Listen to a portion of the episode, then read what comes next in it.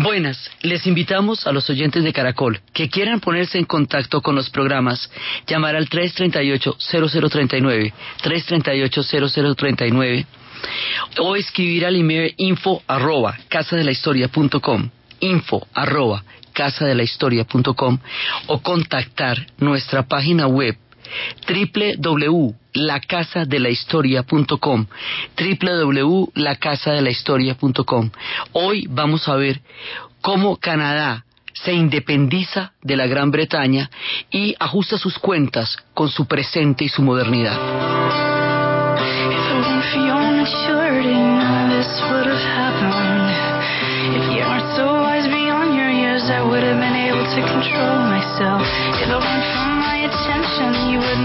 Successful. And if it weren't for me you would never have amounted to very much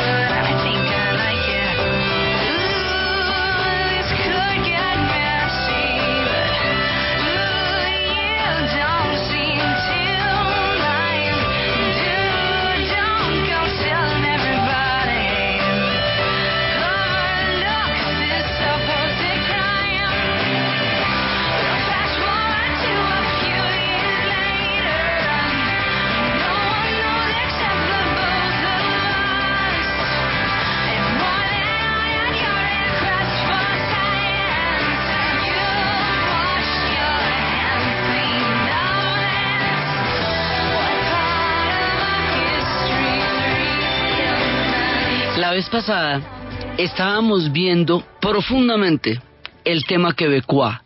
Estábamos metidos en el corazón del Canadá franco, en la provincia de Quebec, y estábamos haciendo el recuento histórico desde su aparición en, la, en el mapa de Canadá hasta su formación de identidad y los referéndums que ha hecho para separarse de Canadá, que finalmente ninguno ha triunfado, por además amplio margen han ganado la pertenencia al país de Canadá, y cómo eso ha tenido una tensión histórica, diferentes tipos de propuestas, como por ejemplo la de dos naciones fundadoras, eh, Federación de dos naciones fundadoras, diferentes tipos de, de posibilidades históricas, pero las cuales siguen de todas maneras de la misma forma. Canadá tiene una doble identidad inglesa y francesa y en Quebec se habla el francés, la religión es católica, se respetan los derechos culturales y de lengua que han defendido a lo largo de los siglos y estábamos viendo que tienen dos himnos, el mismo himno, uno en inglés y otro en francés, digamos porque las tensiones históricas y la forjación conjunta de identidades los lleva a tener dos himnos para una misma nación, un poco como Sudáfrica, que tiene también los dos himnos, el himno blanco y el himno de, de Kosi Sikelele, tienen los dos himnos porque representan identidades históricas que en conjunto forman una nación. Entonces estábamos viendo toda la travesía de los quebecois y toda la cantidad de vicisitudes que han pasado a lo largo del tiempo y cómo han hecho valer su identidad histórica y su permanencia y su originalidad con respecto a la llegada de los europeos en el mundo canadiense. Entonces, ahora vamos a ver cómo va quedando Canadá con cada uno de los temas que hemos estado abriendo alrededor de la serie. Entonces el tema francés lo trabajamos profundamente y lo trabajamos con el tema quebecois y con el tema canadiense, lo pudimos constatar desde el momento en que llega Champlain, todo lo que ha sido el recorrido de ellos allá hasta las últimas reclamaciones. Ahora, el tema indígena, el tema de las First Nations, que es en nuestro principio de la serie, en los primeros cinco capítulos de la serie, están dedicados a estas primeras naciones, a los First Nations. Estos First Nations son los que hemos visto que son los habitantes originales que estaban allá desde hace 30.000 años, que son los que reivindican el origen histórico de toda la nación. Y cómo a través de la formación ya del ferrocarril y de la expansión del Canadá anglo y cuando se va creando el mundo que va perteneciendo al imperio británico, ellos van perdiendo espacio. Y no solamente van perdiendo espacio, sino que van perdiendo derechos y su cultura empieza a reducirse y las tierras se las empiezan a quitar a punta de tratados y cómo finalmente fueron confinados a reservaciones y cómo se les obligó a culturizarse. Entonces vimos ese proceso y cómo empezaron a prohibir sus tótems. Pero también vimos la reversa del proceso. También vimos cuando Canadá empieza a reconciliarse con su propio pasado, a reconocer sus errores, a desandar los pasos andados.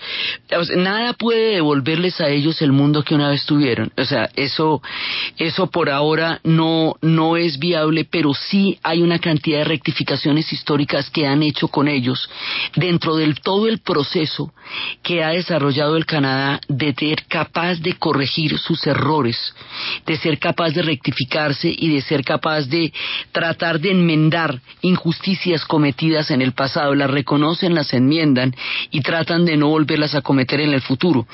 Ahora, se demoran, ¿no? Estas actas son desde el 2000, 2007, o sea, se demoran, pero ya en este momento hay derechos de tierra títulos aborígenes, hay derechos de restitución de recursos, de el, derecho que ellos tienen a ser dueños de sus recursos y de sus actividades, o sea, de ejercer la vida como la quieran ejercer, el derecho a la propia determinación, derecho al propio gobierno, derecho a sus propias prácticas culturales, derecho a sus vestuarios, a su lenguaje, a su religión y a lo que ellos refieren de sí mismos como identidades culturales, como integridad cultural, lo que yo, yo llamo para resumir todos estos derechos y el derecho a entrar en nuevos tratados. O sea, hay muchas partes de las tierras que están todavía, que no quedaron claras en las épocas de los tratados que todavía están en este momento en negociación. No quiere decir que todo haya vuelto a ser perfecto para ellos,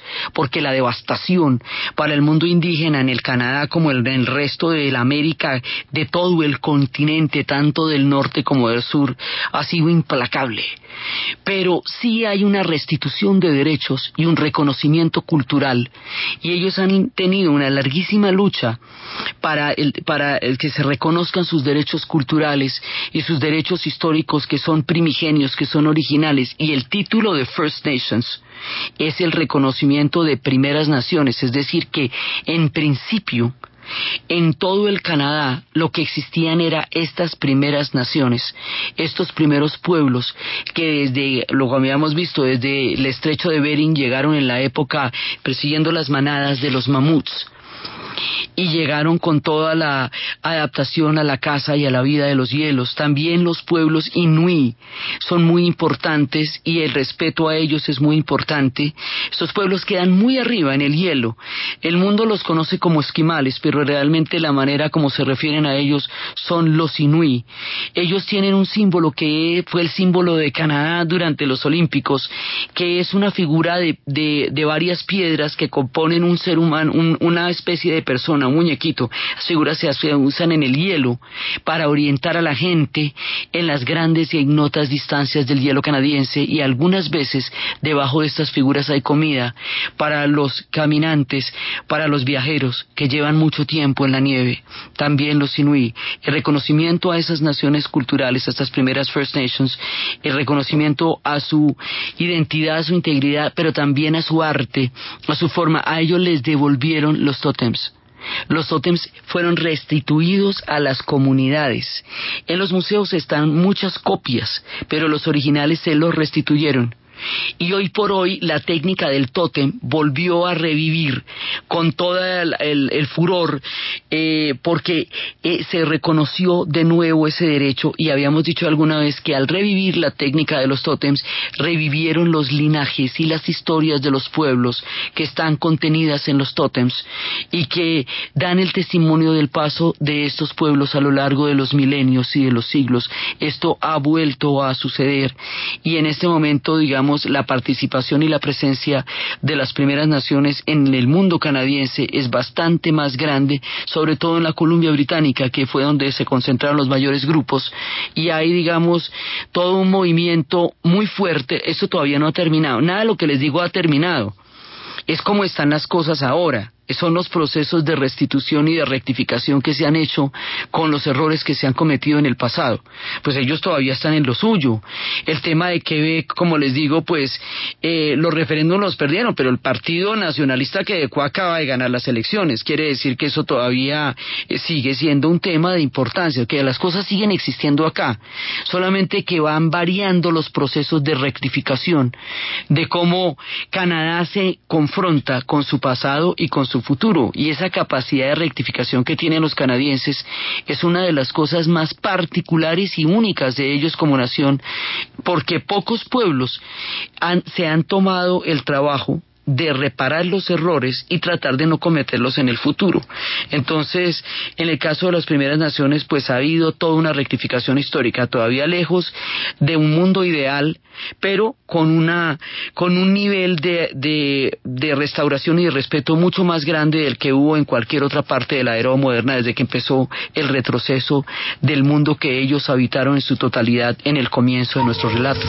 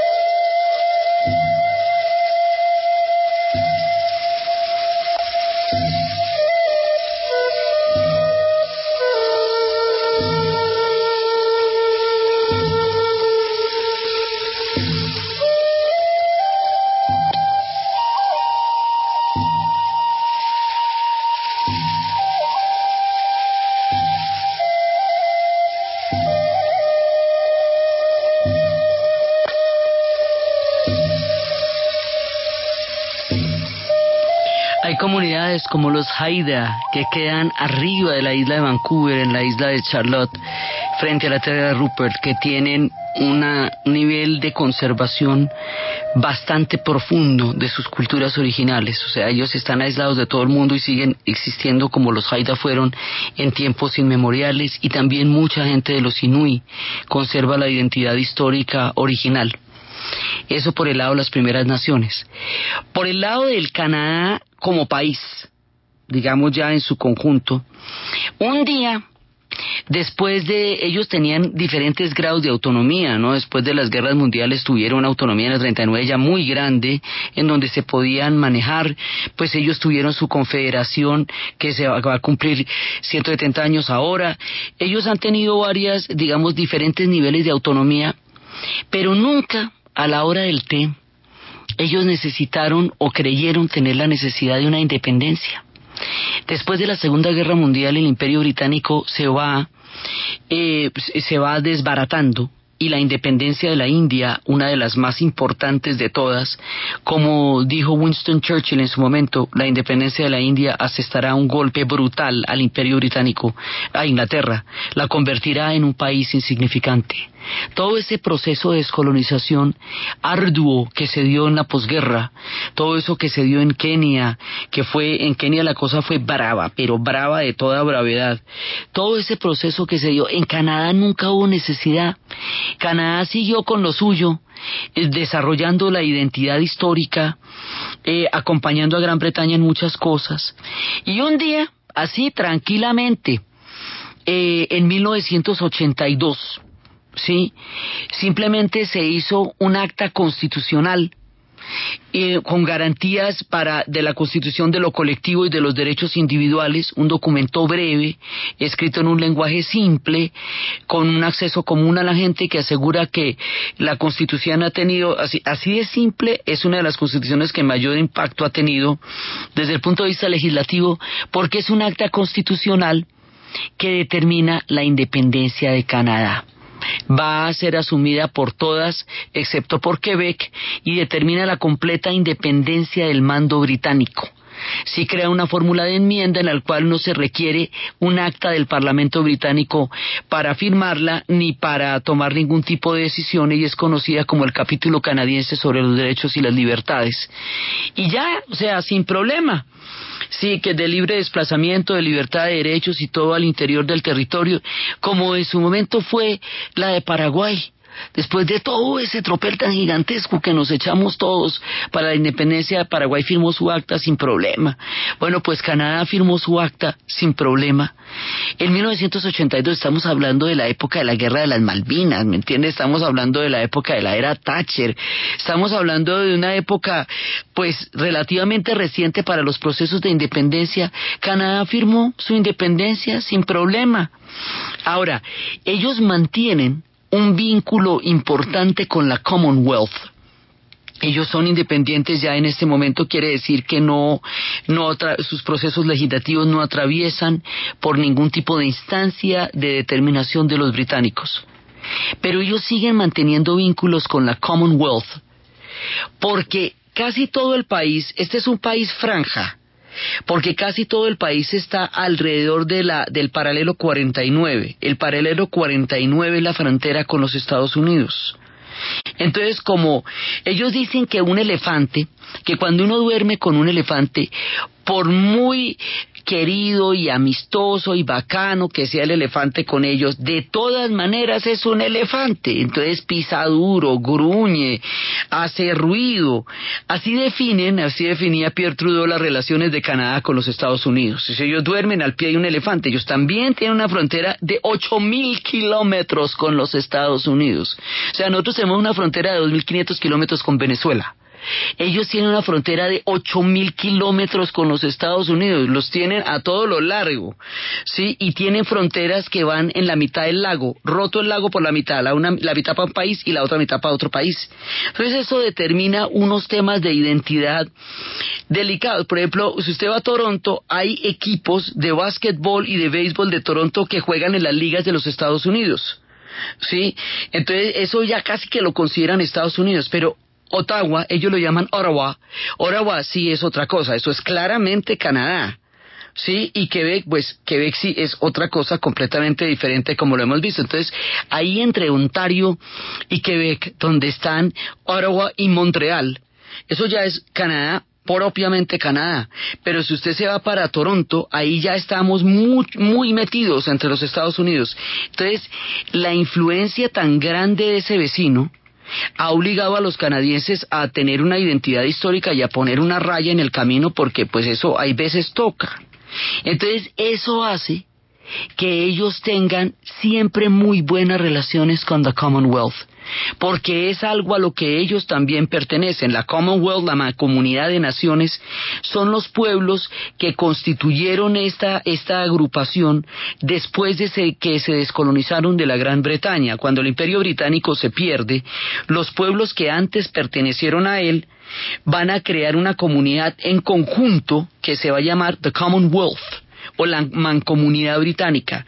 Esa Commonwealth, que es muy importante porque eran un montón de naciones, es parte de la que Canadá conforma y es con quien tiene también muy buenas relaciones y es una, una salidita histórica que le da cuando las cosas con los gringos se ponen como muy agitaditas. Hay veces, pues ellos también son parte de la Commonwealth, ¿sí?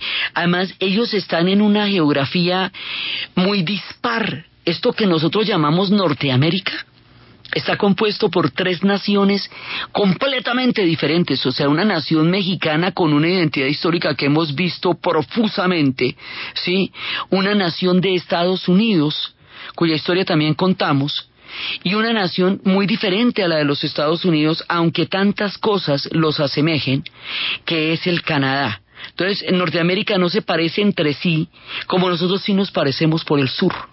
Entonces, en todo este mundo está la identidad canadiense y está la identidad francesa y está la identidad anglo, que linda mucho con las listas de lo que nosotros hemos oído en la radio por parte de Estados Unidos, pero que en realidad son canadienses. Vamos a la pausa comercial.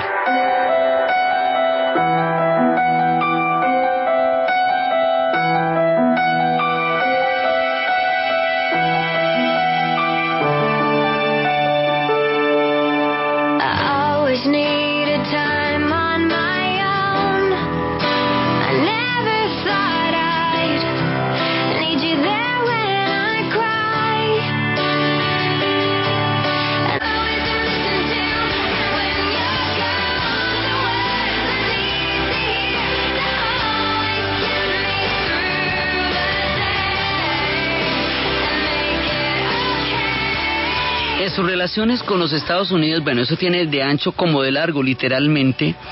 Por un lado, pues como lo vemos, participan en sus equipos, en sus ligas, en sus charts porque pues estamos escuchando a Bill Levine, Alanis Morissette, eh, Celine Dion, Leonard Cohen, eh, eh, Neil Young, Nelly Furtado, toda esta gente es canadiense pero nosotros los escuchamos en las listas de la música normalmente como si vinieran de Estados Unidos. Para nosotros no nos, no nos distinguen mucho quiénes son canadienses y quiénes son de Estados Unidos, pero son canadienses, o sea, toda la gente que estamos oyendo y vamos a escuchar a lo largo del programa son canadienses. Pero Aquí, mejor dicho, juntos pero no revueltos. O sea, hay cosas en las que estamos y hay cosas en las que no estamos. En el 11 de septiembre, Canadá fue absolutamente solidario con los Estados Unidos y la mayoría de los vuelos fueron evacuados por los aeropuertos de, Canadá. Inmediatamente cuando la nación se declaró como en ataque, en peligro, entonces se cancelaron todos los vuelos entonces lo que se hizo fue evacuar todos los, los, vuelos los que se podían era por el Canadá. Se pusieron a su disposición, estuvieron con ellos incondicionalmente. Fueron solidarios en todo momento, en todas las operaciones, en todos los manejos de seguridad, en todas las operaciones aéreas, o sea, todo lo que necesiten, todo lo que puedan, además por la geografía se les facilitaba muchísimo manejar la emergencia desde Canadá. Prácticamente la emergencia aérea se manejó desde Canadá fundamentalmente. Ahí estuvieron con todos los hierros. Cuando la invasión a Afganistán, eso era una invasión de la ONU, Canadá también fue a Afganistán. Pero cuando la invasión a Irak sabe que tal vez no, mire, yo no estoy convencido. O sea, yo no, no entiendo la relación entre Saddam Hussein y el 11 de septiembre. No estoy convencido de las armas de destrucción masiva. Eso yo no las he visto. No tengo ninguna prueba de eso. Eso, mejor dicho, yo seguirlo por seguirlo, en la que se vaya a meter, no. Y fíjese que ellos a Vietnam tampoco lo siguieron. Y Pearson fue y le dijo a Johnson que esa guerra era una guerra injusta y que ellos no estaban de acuerdo con esa guerra. Digamos, cuando se paran en la raya, se paran en la raya. Y cuando una guerra no les parece, allá no se meten. Entonces la de Vietnam y la de Irak a ellos no les pareció que eso tuviera ningún fundamento ni ninguna razón de ser. Entonces ellos no andan, no mandan gente donde no les parezca que tenga que estar haciendo absolutamente nada. Pero cuando les parece, como en el 11 de septiembre, se pusieron a su disposición y en el caso de Afganistán, que fue una coalición, sí, porque esa sí tuvo eh, la aprobación de la ONU, entonces ahí sí estuvieron ellos. Entonces hay una, digamos, una simbiosis, una relación de amor-odio eh, con los Estados Unidos porque, pues, porque es, es una, de todas maneras esa es una frontera difícil, aunque tengan tanta afinidad, aunque haya tantas cosas en común, aunque lo compartan, tantas cosas compartan, hay momentos en que ellos se paran en la raya y dicen hasta aquí los acompañamos y hasta aquí no los acompañamos y de todas maneras el establecimiento de esa identidad es permanente y es necesario porque lo mismo que a México el estar en una frontera tan grande con los Estados Unidos los hace preguntarse por su identidad histórica de manera permanente para no ser absorbidos, por ejemplo, por la economía Sí, esa expansión económica de los Estados Unidos, un momentico, momentico, momentico, hay que, hay que nacionalizar cosas, hay que, hay que tener medidas proteccionistas, o si no esa economía nos traga pero también esa economía los ha impulsado en otras ocasiones. Entonces, esto es dándole tantico de para acá y tantico de para allá. O sea, sí los necesitamos, sí nos ayudan, pero tampoco podemos permitir que nos abarrasen y tampoco vamos a apartarlos completamente. Entonces, este tire y afloje de aquí de para allá, de aquí de para allá, es una condición permanente de estas dos fronteras, porque son dos gigantes. Canadá es un gigante, es un país enorme en todo sentido sí, menos difundido como lo hemos visto a lo largo de la serie, pero un país con todas las de la ley, con una capacidad de rectificaciones históricas que pocos pueblos en la tierra han conocido, salvo probablemente los pueblos escandinavos que tienen eso o alguna los neozelandeses que son capaces también de entender muchas muchos de los de los caminos de la historia, pero en Canadá esto ha sido una constante. Entonces, la relación con los Estados Unidos siempre es una relación de pa' aquí y de pa' allá. O sea, los acompañamos en unas cosas, no en todo, los acompañamos en unas medidas económicas, no en todo, aceptamos su colaboración económica hasta cierto punto para que no se lo arrastre porque es demasiado grande. Las soluciones históricas son muy diferentes de un lado al otro. En Estados Unidos a las comunidades aborígenes les dieron los casinos para que del dinero de los casinos se puedan eh, alimentar ellos, pero es que al darle los casinos eso es una manera de, digamos, eso también es una forma denigrante de sostenerlos a ellos porque pues va contra toda la espiritualidad que estos pueblos han tenido. Pero se, le inventaron esa fórmula para proveerles a ellos de un billete. Entonces, en, en Canadá no. En Canadá hay una restitución de la integridad cultural y ahí hay una diferencia muy grande la integridad cultural como el entendimiento de que un pueblo tiene derecho a una espiritualidad, no solamente a una manutención, sino también a una forma de vida y a un respeto a los derechos culturales. Digamos, ese tipo de cosas eh, muestran diferencias entre las soluciones históricas que hace un pueblo y las que hace el otro. En términos de derechos LGBT, son las legislaciones más avanzadas del planeta, de la gente que más eh, ha trabajado en eso y los derechos sexuales y reproductivos son también muy avanzados en términos de, respetos individuales y de derechos colectivos. Han hecho un esfuerzo histórico muy grande. Ellos firmaron el protocolo de Kioto. Quiere decir que Canadá respeta dentro de su territorio. Estados Unidos no lo firmó. Canadá sí firmó el protocolo de Kioto. Entonces, quiere decir que dentro de su territorio ellos son absolutamente respetuosos del medio ambiente y en eso es, es una cultura la que hay del medio ambiente. Pero aquí sí tenemos un problema. Ellos seguramente lo podrán corregir en el futuro, pero no lo están corrigiendo ahora, o sea, no, no es este el momento. En la explotación, en otros países y en otros pueblos, la explotación de las compañías canadienses en otros países y en otros pueblos sí ha sido brutal y depredadora, cosa que no se puede al interior de Canadá. Entonces, el protocolo de Kioto al que suscribe Canadá cuenta de puertas para adentro, pero no cuenta de puertas para afuera. Cuando ellos están montando una explotación en otro país, ahí han sido depredadores y ahí no han reconocido los derechos que para ellos han sido tan claros. Como les digo, este es un país que tiene la capacidad de rectificar sus errores y lo ha hecho reiteradamente es muy probable que en, un futuro cercano rectifiquen su actitud como explotadores de otros pueblos y de los recursos de otras naciones, porque han sido capaces de hacerlo con su propio pueblo, con su propio pasado y con su propia historia. Es de esperar por el carácter cultural de la nación que rectifiquen esto, pero por ahora sí hay un doble estándar. Una cosa es el protocolo de Kioto y su manejo de los recursos y otra cosa son los recursos de las multinacionales en otros pueblos. Entonces, eso a lo mejor se pone más chévere, pero, pero ese no es el caso todavía.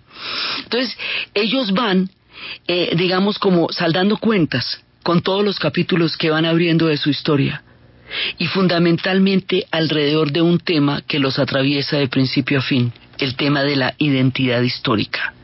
Un pueblo que tiene tal cantidad de variedad de pueblos que está compuesto de tantas naciones, para el cual la inmigración es un, es un tema tan fundamental, maneja siempre una identidad, un, un tema de estar permanentemente dibujando su identidad histórica.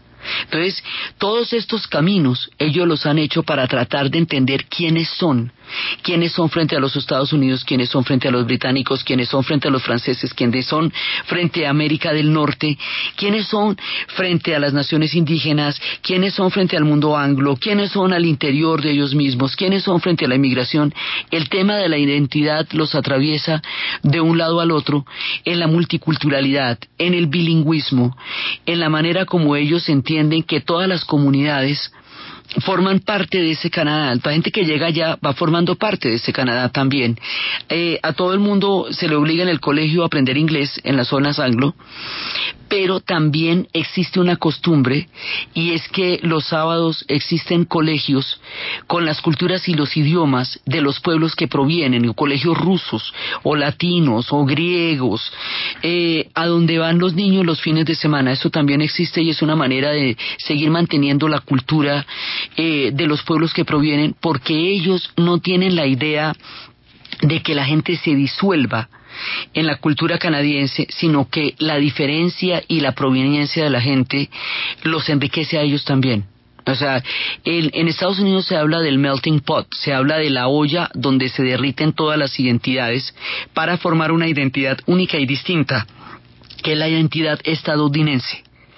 En Canadá la política es distinta. La diversidad de todos nos, nos enriquece porque somos un compuesto de diversidades no un compuesto de unidades. Entonces, por eso es que la, el respeto a las identidades es tan supremamente minucioso y delicado en cada una de, de, estas, de estas sociedades porque es de lo que están compuestos fundamentalmente.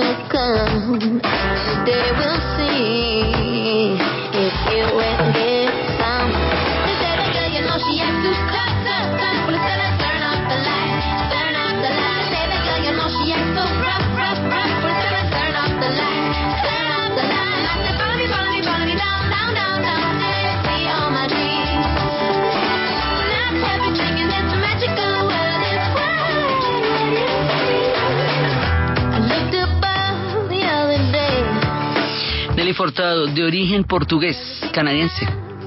Y así ellos van viniendo de muchísimas identidades. Ahora, el tema con los inmigrantes, antes existía un sistema de puntajes.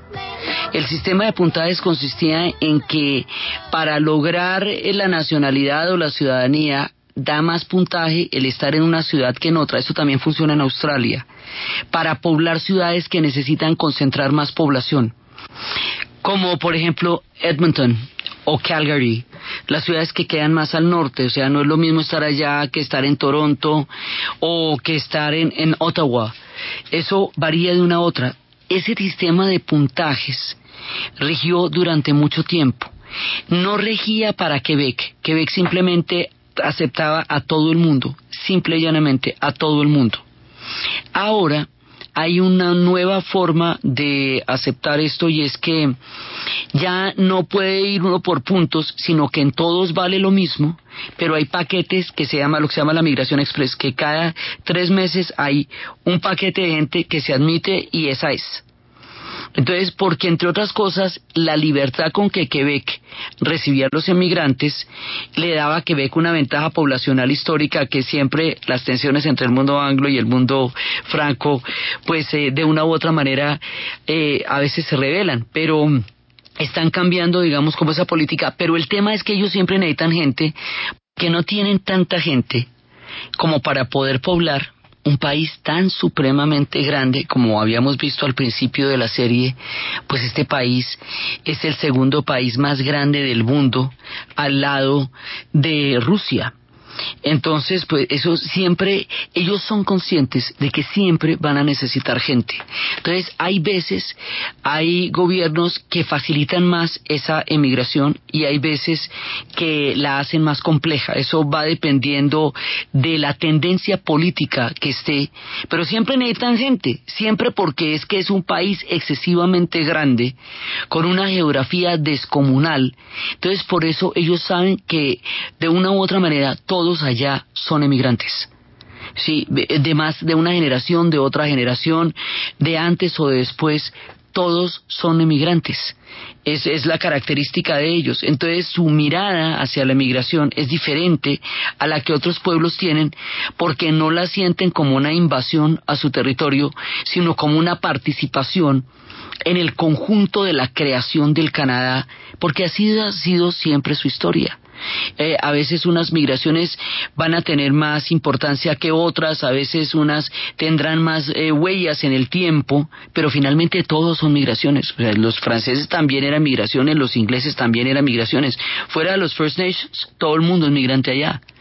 Entonces, su mirada frente al tema de la migración es muy diferente a la mirada de otros países del llamado primer mundo, digámoslo así, que, que lo ve de una manera muy diferente y lo trata de una manera muy diferente. Entonces, pues ellos tienen, tienen una cantidad de, de apertura hacia eso porque es una necesidad histórica. O sea, no es una opción que de pronto les parezca o no les parezca, es una necesidad histórica para continuar creando esa nación. Entonces ellos tienen toda esa serie de particularidades, pues se van a independizar en el año en que García Márquez se ganó el, el Nobel, en el año eh, en el año de las Malvinas se independizan, solo hasta entonces, pero aún en Navidad escuchan el discurso de la reina a las 12 de la noche que habla para toda la gente de la Commonwealth. Entonces, entender esta complejidad de un mundo quebecuá, de un mundo anglo, de un mundo de la Commonwealth, de un mundo que tiene una frontera enorme con los Estados Unidos y si bien tienen equipos que están en las ligas de los Estados Unidos, también tienen equipos eh, y tienen juegos que son de identidad como el hockey. Es, digamos, como otro de los juegos que los agrupa a ellos, tratan de tener sus propios deportes, sus propias ligas, su propia manera de sentirse habitando su propio escenario deportivo y cultural, permanentemente. Los deportes de invierno pues son, son absolutamente importantes por la cantidad de tiempo que ellos pasan en el hielo. Su identidad alrededor del hielo es algo que, que los ha formado muchísimo por las condiciones históricas y como les digo, son un país franja. Entonces quiere decir que al lado del paralelo 49 está casi todo el desarrollo comercial y político del país. El resto del país existe, pero es que es remoto, o sea, hay zonas que son muy aisladas, muy arriba, entonces tienen, a ellos les pasa como a Egipto, que casi todo el país está alrededor del Nilo. En las dos franjas costeras del Nilo está el país porque el resto es el Sahara. O como le pasa al norte del África, que es casi la franja del Mediterráneo que va hasta los montes Atlas, porque de para abajo es el Sahara. Entonces hay países que tienen características geográficas tan descomunales que utilizan fundamentalmente una parte del país más que el resto, porque el resto es mucho más difícil. Entonces todo ese hielo gigantesco es parte de ellos, pero a la vez eh, utilizan este pedazo más que el resto. Entonces todo este conjunto de pueblos los hemos estado mirando y descubriendo a lo largo de esta serie para entender la complejidad del Canadá. En el próximo programa vamos a ver dentro del Canadá emigrante el Canadá de los colombianos, los colombianos en el Canadá. Muchísimos de nosotros moran entre ellos, entre estos países del hielo y las identidades. Y allá nos vamos a ver cómo están y cómo viven nuestros colombianos, toda nuestra gente en el Canadá. Este es el penúltimo programa de la serie. El de los colombianos va a ser el último de la serie de Canadá. Entonces, desde los espacios de la identidad histórica, de la independencia, del mundo quebecois, de las reparaciones de las First Nations, de las relaciones con los Estados Unidos, de las relaciones con la Commonwealth, de las rectificaciones históricas, de su mirada hacia el futuro, de todo lo que ellos han construido a partir de sus errores, rectificaciones, a partir de sus aperturas, a partir de la búsqueda incesante de una identidad histórica en el planeta Tierra, en el hielo, entre los derechos y entre los respetos y entre la multiculturalidad y el bilingüismo en la narración Diana Uribe, en la producción Miguel Zamacay. Para ustedes, feliz fin de semana.